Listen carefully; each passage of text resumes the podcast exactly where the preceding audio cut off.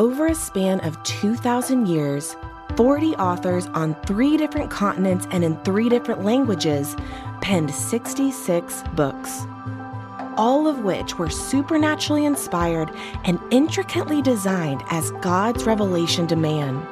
The spoken word of God, living and active, sharper than a 2-edged sword, recorded and bound just for us. Join us on a journey from Genesis to Revelation. All 66 books. The Big Book, cover to cover. This is Michael Easley in Context. This is a great book, and it's a timely message. Remember, we talked about the pastorals. That's when the apostle is writing to an individual versus a group. He's not writing to churches in Corinth or in Galatia. He's writing to Timothy. This morning, he's writing to Titus. So this little book of Titus is very simple in its purpose. It's 2 things: to set in order and to appoint elders. That's what the book's about. Set things in order and to appoint elders. A little bit about this man Titus. He was a Gentile. He was a convert. In Galatians chapter 2, verse 3, we read a little bit about his backstory. We don't know a lot about him. He only occurs 13 times in your New Testament. And it seems as though while he traveled with Paul, he had an interesting designation. Some call him an emissary. Erasmus in the first century called him the first bishop of Crete. And there's some good reasons for that, because he has a role different than an apostle. He's not Paul. He's not one of the 12, but he's been traveling, involved in these churches, and he's now dispatched by Paul's authority to say, this is what I want you to do: set things in order and appoint elders for these young churches.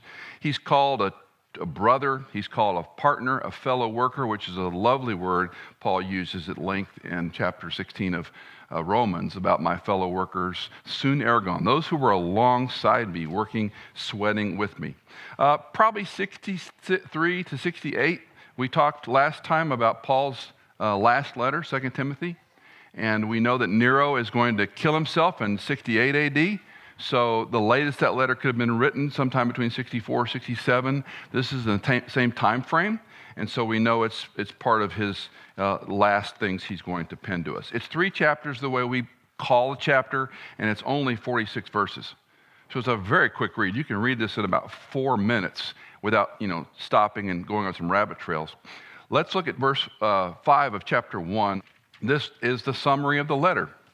For this reason I left you in Crete, that you would set in order, there's the first purpose, what remains, and appoint elders in every city as I directed you. If you use the NIV, I like what they say here, what was left unfinished. So the church at some level is always growing and being established and being helped along, but these are new churches, and he's saying you got to set things in order and you have to appoint leaders. So let's look at some of Paul's practical wisdom in this very short book on how you organize a local church. And the first is appointing these elders. Verses 5 to 9, let me read part of verse 5 to 7 first and make some observations, and then I'll come back and read verses 8 and 9. 1 Timothy chapter 1, verse 5, elders need to be chosen. They're good and godly, improving character. Good and godly, improving character. Appoint elders in every city as I directed you. Namely, if any man is above reproach, the husband of one wife, having children who believe, not accused of dissipation or rebellion, for the overseer must be above reproach as God's steward, not self-willed, not quick-tempered, not addicted to wine, not pugnacious, not fond of sordid gain. And they're going to continue, but let me comment on a few of these things. Good, godly, proven character. That's the elder you want to appoint. It's the first order of business, and it shouldn't be a surprise to us. As the leadership goes, so goes the organization. It's fairly true. It's not always one-to-one, because you can have a difficult leader and still have men and women doing well underneath and vice versa. But as a principle, if you don't have good leadership, how much more important in a local church? Good, godly, proven leaders to govern, to shepherd, to oversee this church. The phrase that you're God's steward and above reproach are the 2 that I get that most get my attention. Above reproach basically means squeaky clean. There are no perfect people. So we're not looking for a sinless man or a man who's never had any problems whatsoever. We're not going to go back in his past, his social media for 15 years and say, oh, he said something unkind. That's not the point here. The point is this person generally a good and godly man? Does he have a proven character, a person that's trustworthy? And these are some characteristics, and I would use that word more than qualifications. Well, I would say this is the qualification of an elder. Well, that's true in a sense, but what Paul's describing are the characteristics of the individual, not just his qualifications, not like a resume. He went to school, college, MBA, he ran a business, etc. No, what's his character like? And that is really what underlines these explanations here. The steward is an important term, and again, these Bible words, sometimes we know them so well they don't mean anything to us. If you've been to a vineyard or gone to Napa or whatever, you might meet the steward. In that context, that man or woman knows everything about wine, everything about the vineyard. That's their job. In antiquity, a steward was a knowledgeable person, but they worked for a master. They were a hireling, essentially. And a steward was the one who shepherded the resources. Let's use husbandry as an example. A man's a farmer, a rancher, and this is a steward over his estate. He's responsible for taking care of things so that the animals produce, the harvest is on time, things are taken care of. He's entrusted. It's not his, but he's responsible for it. And so the talent is a beautiful, beautiful parable Jesus gives us on the talents.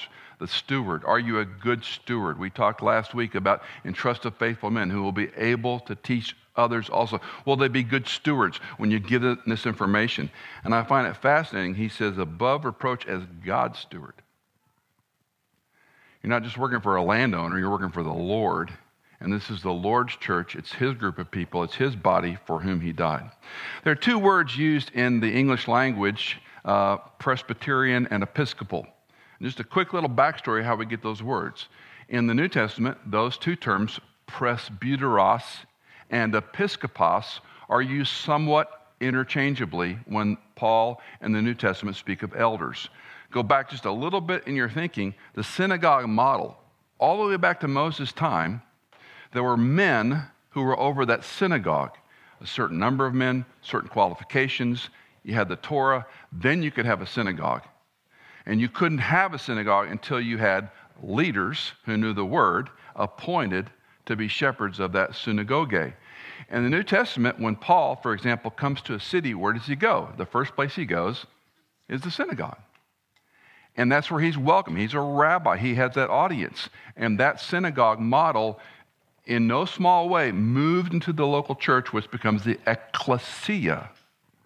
The difference was the synagogue was those who kind of came out of society and went together. The ecclesia are people who are called by Christ into his church. So it's a very different, and as far as form, function, but the form is very similar. So we need these leaders. This was nothing new to the Jewish mindset.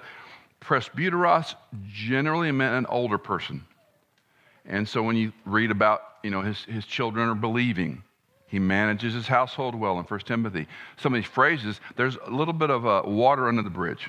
The man's lived a while, and we can look at his wife, look at his family, look at the way he conducts himself, and say, hey, okay, he's older and a little more mature. By the way, just as a sidebar, for those of you 30 and under, you need to exploit older men and women as your friends. I know we are a disenfranchised culture, and we worship youth. You need to find some older men and women. You're parenting little toddlers, you need to talk to a mom who's got teenagers and college kids. You're thinking about the number of children, you need to talk to a mom and a dad that have 4 or 5 or 6 kids. You're missing gold. Not that you're going to do everything the way they do it, and any good parent would say, please don't do some of the things we did. As I've told you many times, I've repented of the Lord. I will never teach a parenting conference ever again. I won't ever touch it. But you can still learn from other people. You don't have to make this up on your own. Presbyteros was an older, more mature person. The other one is episkopos. And you hear in there scope, episkopos. Scope is the word looking. And in Greek, the word epi is just a preposition. It means overseer. You're overlooking something. So episkopos gets glossed into bishop, the Episcopal Church. presbyteros gets glossed into the Presbyterians. And again, not to do too much history, but those two words differentiated a lot about both those denominations when they began, because the Episcopal Church had bishops, and they oversaw multiple dioceses, and they were older, more experienced. In the presbytery, you had a session. Any of you from Presbyterian backgrounds? You had a session, and depending on whether they were conservative or liberal, it might have been all men, might have been men and women, but they had a vestry, and they were the men and sometimes women in those cases that led those churches. So this is where the language comes from, just as a little sidebar. Let's continue with some of these qualifications that Paul is telling Timothy when you appoint elders, what they should be like. Hospitable, verse 8, loving what is good, sensible, just, devout, self-controlled, holding fast the faithful word, which is in accordance with the teaching. Why? So that he may be able to both exhort in sound doctrine and refute those who contradict.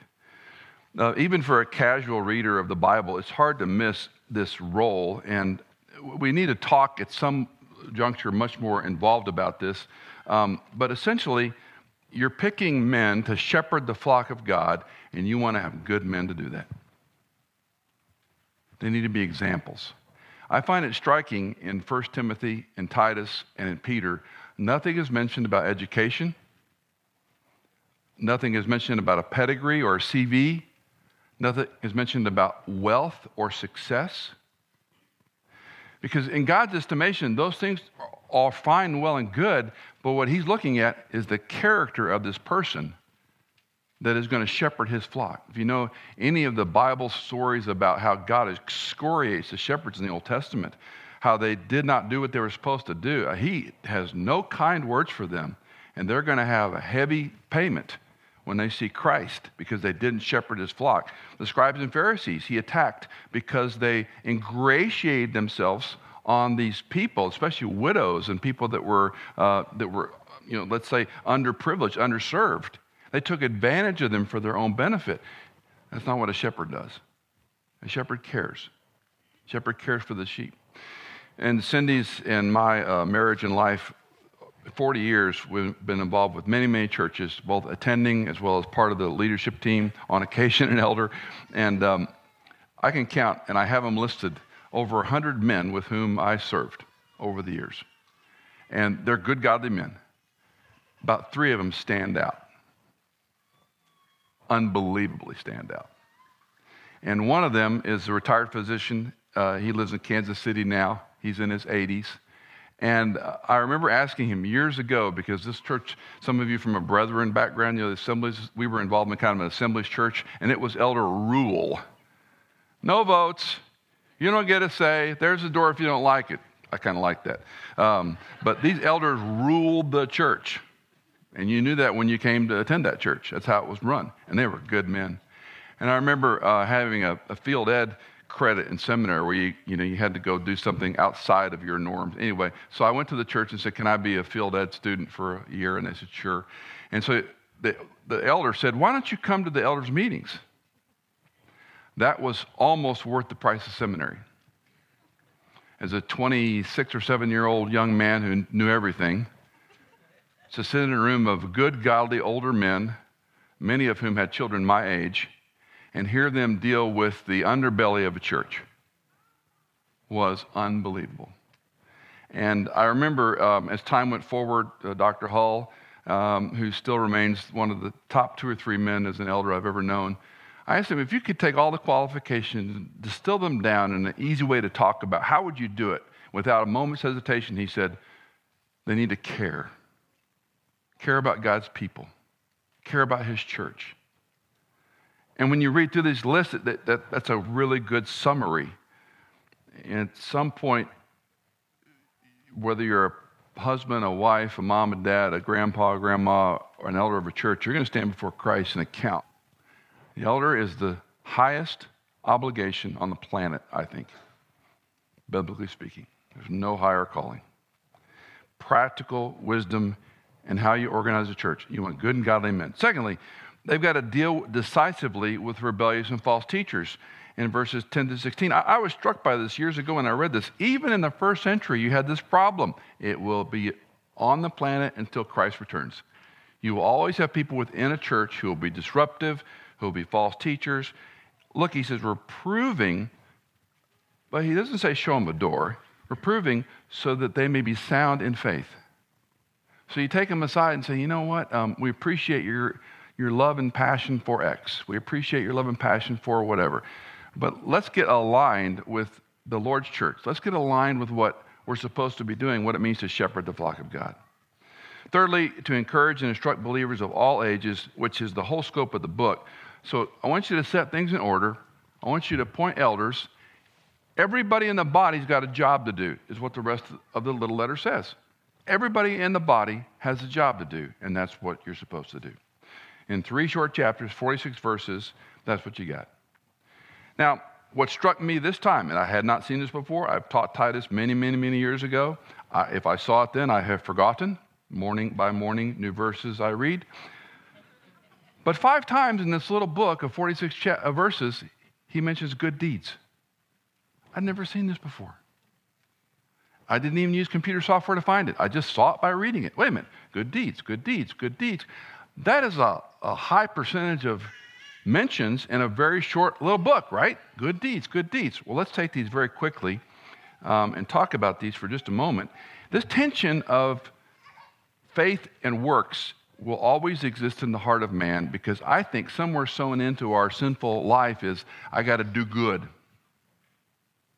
The motivation for what we do and why we do it is the hard part to diagnose. We're not just doing good to do good. We're not doing good to get favor with God. We are to please him, which is a head scratcher. But 5 times he's going to talk about good deeds. You may have come from a church that talks about easy believism or cheap grace. So you say, once saved, always saved, and they still live a certain way. Maybe they live with their boyfriend, their girlfriend, whatever. Maybe they're licentious. Maybe their personality or rather their choices in living are pretty clearly sinful, but they say they're saved. And so we look at those a lot of ways. We say, well, maybe they never really got saved, or maybe they're living in sin or whatever. But this is we're always going to have this tension. It was true in the first century. And in 2 Timothy 2, chapter 4, he talks about Demas having loved this present world, left him. And I often think about the way of Demas. He was the guy that was pulled away from God by the world. That happens today. So we have this tension of easy believism and cheap grace if a person's life doesn't change. The challenge is, who is going to measure that change? And how much change before you say he or she is truly saved? So this is going to churn in your life and mine, all of our lives. I have friends that are bulldogmatic. If you live this way, you cannot be a Christian. And I understand the intellectual side of those comments.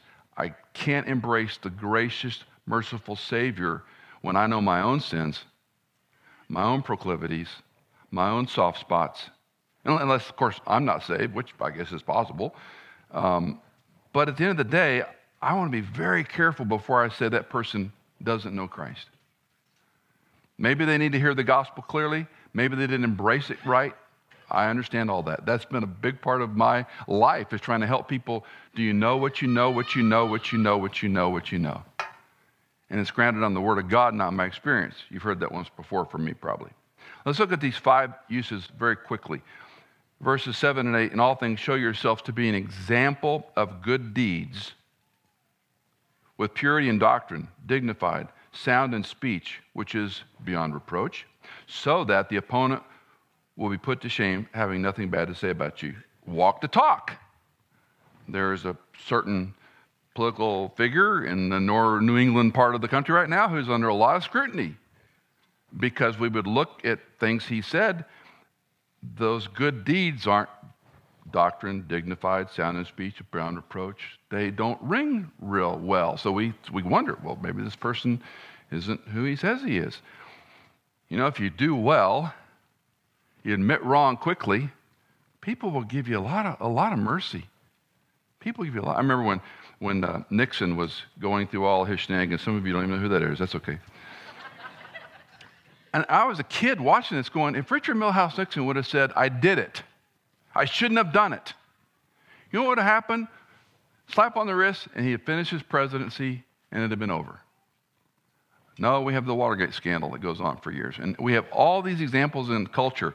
You know, if you do the right thing the right way and go home, it's hard for people to say things about you. Secondly, chapter 2, verse 14, who gave himself to redeem us from every lawless deed and to purify for himself a people for his own possession, zealous for good deeds. Interesting.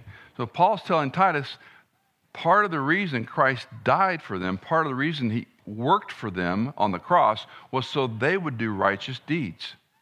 That makes sense, right? That's not a hard one to figure out. Thirdly, chapter 3, verse 1, Titus reminded them to be subject to rulers, to authorities, to be obedient and ready for every good deed. You have an opportunity to do it. I always find it striking when people wrestle with, I don't know how to evangelize. I don't know how to share my faith. And I always talk about your sphere of influence, your neighborhood, your group, your whatever it is you're involved with, the traffic pattern of your life. There are people there that don't know what they don't know. And if you just have eyes to see them and love them, you're ready for every good deed. I don't know how many stories I've heard, probably like you. We had friends in Virginia. She lived where we lived, and they moved down to Richmond. She had a complicated twins pregnancy, and she was bedridden for, I think, 4 or 5 months. And this group from Northern Virginia drove down 2 hours every weekend and brought food and cleaned and did the yard, and they lived in a cul-de-sac. And the neighbors were like, who are these people from Northern Virginia coming down here? And it was the open door for this couple, Kyle and Kara, to talk to their neighbors about, well, those are our Christian friends from Northern Virginia. And that turned into an infection because they saw people that were willing to do something as simple as take a drive and take some food and care for this couple. And they continue to lead people to Christ in ways that astonish Cindy and me. Now, chapter 3, verse 5 is the one where the reference of good deeds is used a little differently. It's a really important verse for understanding salvation by grace through faith, not on the basis of works. Chapter 3, verse 5, he saved us not on the basis of deeds which we have done in righteousness. Stop for a second. You can't be good enough to get to God. No matter how good of a person you are, what good works you do, you're never going to be good enough to get to God. He saved us not on the basis of deeds. As a person raised in the Roman Catholic tradition, and your experience may be very different from mine, it was do's and don'ts. My whole life. Don't do these things, and when you do the things you're not supposed to do, go do some things you're supposed to do. And so we went to confession every Friday afternoon. Had to when we were younger. Got older, you could skip it once in a while. You go in and you have a little booth, a little screen. Bless me, Father, for I have sinned. It's been 4 weeks since my last confession. I lied, it's probably 20 weeks, but I just said 4 weeks. And then you tell the priest your sins. And he says, are you sorry for your sins? I guess. Yes. Okay, yes. Go say 3 rosaries, etc., etc. And I would go out and I would kneel down and burn through that rosary as fast as I possibly could. And I walk out of the church, and I had the idea I was forgiven of my sins because I confessed them to a person, and he told me to say the rosary, and I walked out the door. Now, I'm not trying to make fun of, or if you're still in that, I'm not trying to make fun of that. I'm asking the question, that does not get God's favor. You can do all the right things for all the wrong reasons. You can do all the wrong things for the right reasons too, right? But at the end of the day, you're not saved because of what you do. So the tension for me as a boy was, I don't know if I'm, and one thing the Catholics do really well is make you aware of your sin. The nuns are skilled in guilt and shame, I am telling you. The Baptists are good with the altar call because they, every week, that's why I told you I couldn't be a Baptist. I'd have to walk the aisle every Sunday. Maybe I need to recommit one more time. I mean, that's just me. Catholic Church is more guilt and shame, and that keeps you in the system. And it makes sense at some level because there's this, do I do not? Look what he continues to say. Let me read it again. He saved us not on the basis of deeds which we've done in righteousness, but according to his mercy, by the washing of regeneration and the renewing of the Holy Spirit. You cannot be good enough to get to God. God was good enough to come to you. That's a wonderful truth. That frees you of what you need to do and don't do. Now, going forward as we trust Christ? Yes, we do. The whole book, that's why I'm talking about these 5 good deeds. He's talking about good deeds. I'm trying to inject in your thinking a little bit, and my own too. What are you doing? And what are you calling a good deed? And do you think you're getting, some merit badges for it or some promotion for it because you do good things? Let's continue to see the 2 other ones. Chapter 3, verse 8. It's a trustworthy statement concerning these things. And I want you to speak confidently. Stop for just a second. Paul, the elder statesman apostle, is telling Timothy, be confident when you talk about this. I love that. Don't equivocate, Timothy. Be confident when you talk about these things. Here's the purpose clause. So that those who have believed God will be careful to engage in good deeds. Who's he talking about? The Christian. Simple enough? Straightforward enough? I want you to be confident when you talk to the Christian that they need to be engaged in good deeds. He continues, these are good and profitable for men. So there are good deeds we should be about. Ephesians 2:10, perhaps the most neglected verse whenever we talk about salvation. He prepared these good works for us beforehand. So you have to look around and see what you can do. You know, the amazing part of good deeds, everyone has a skill set of some kind. Maybe you're good with numbers, maybe you're good with books, maybe you're good with yards, maybe you're good with fixing things, maybe you're good with hospitality, maybe you're wired to serve people. All you do is look for a place to apply that.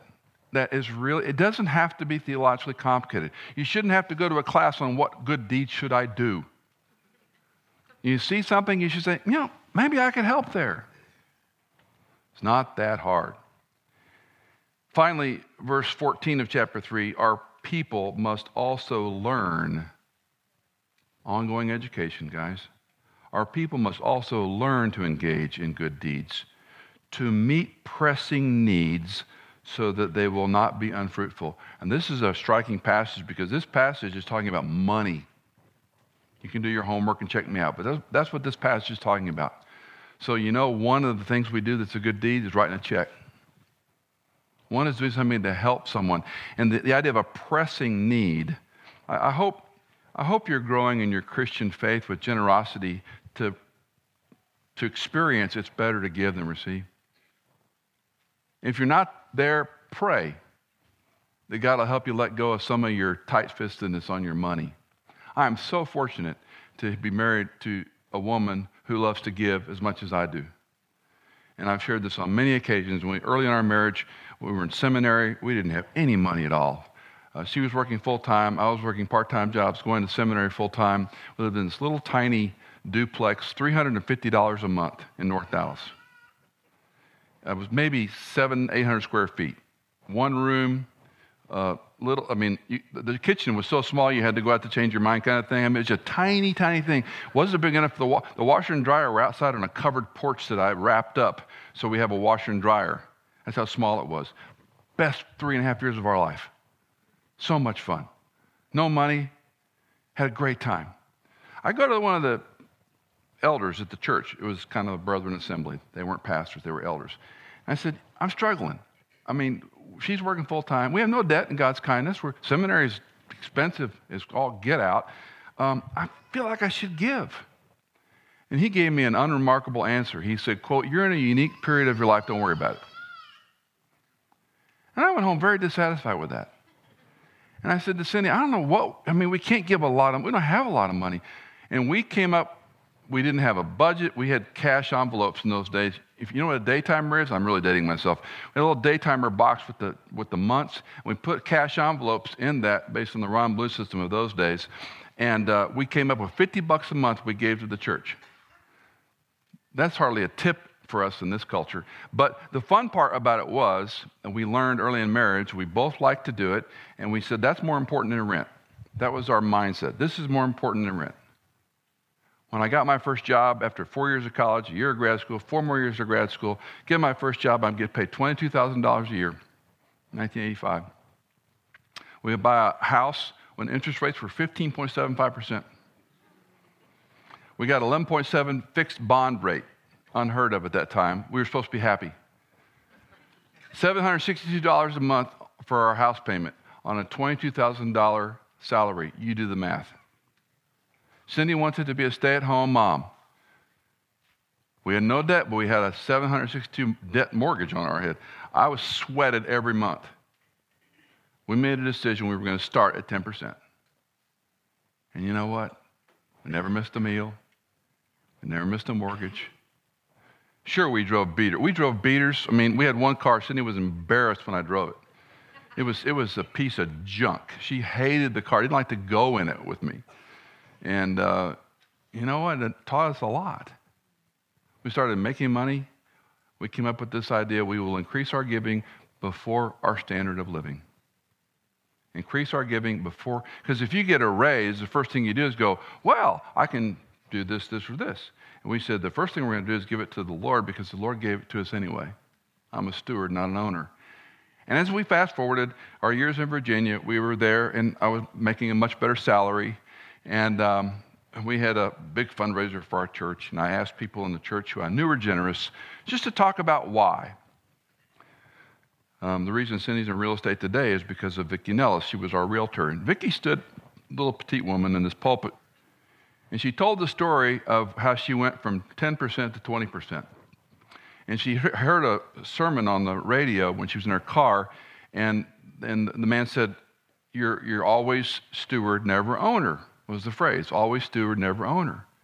And she said, I'm giving God a tip. And so she called her husband back when cell phones were luxuries and said, Jim, I want to increase our giving to 20%. And he goes, well, let's talk about this. No, I want to do it. Well, let's talk about this. And that began the story, and she became a person that gave 20% and more. And when Cindy heard her story, we went, why aren't we doing that? And I'll pause on this for just a moment. I've been criticized so many times for telling this story. I don't care, because I learned something. I want you to learn it. So we started escalating our giving, and we got to 20%. And we had no debt. We had college funds for our kids.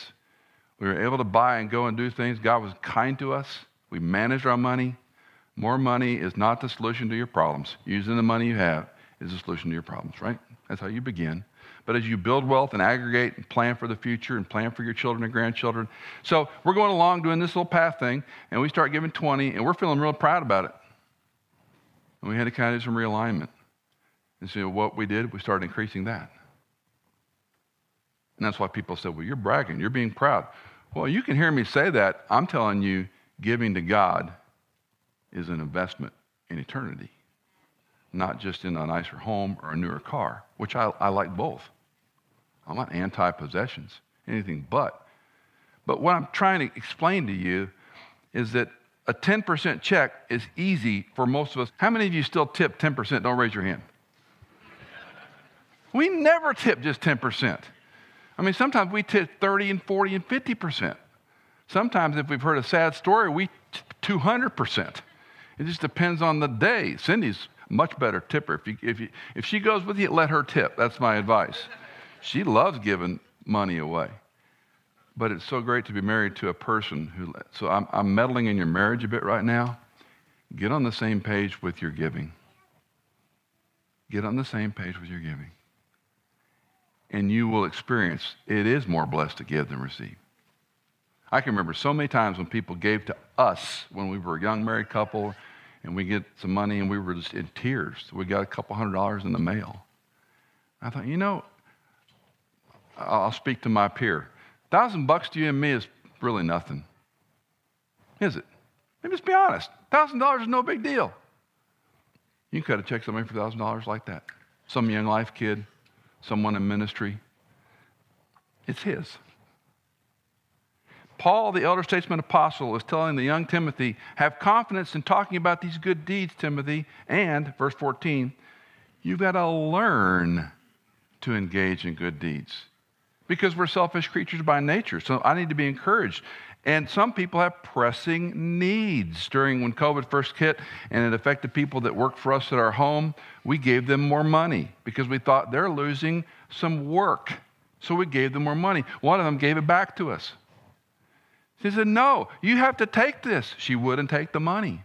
So we had to figure out a sneaky way to get it to her. Because it was an easy thing for us to do. We weren't impacted like some people were, right? A generous man or woman has, no pun intended, credit to be able to talk about why you're that way. The reason I want you to be generous is so you have the capital or the credit to talk about. The reason we give is because we love Christ. The reason we give is because it's His, not ours. We're just a steward of what He gives us. That's the book of Titus.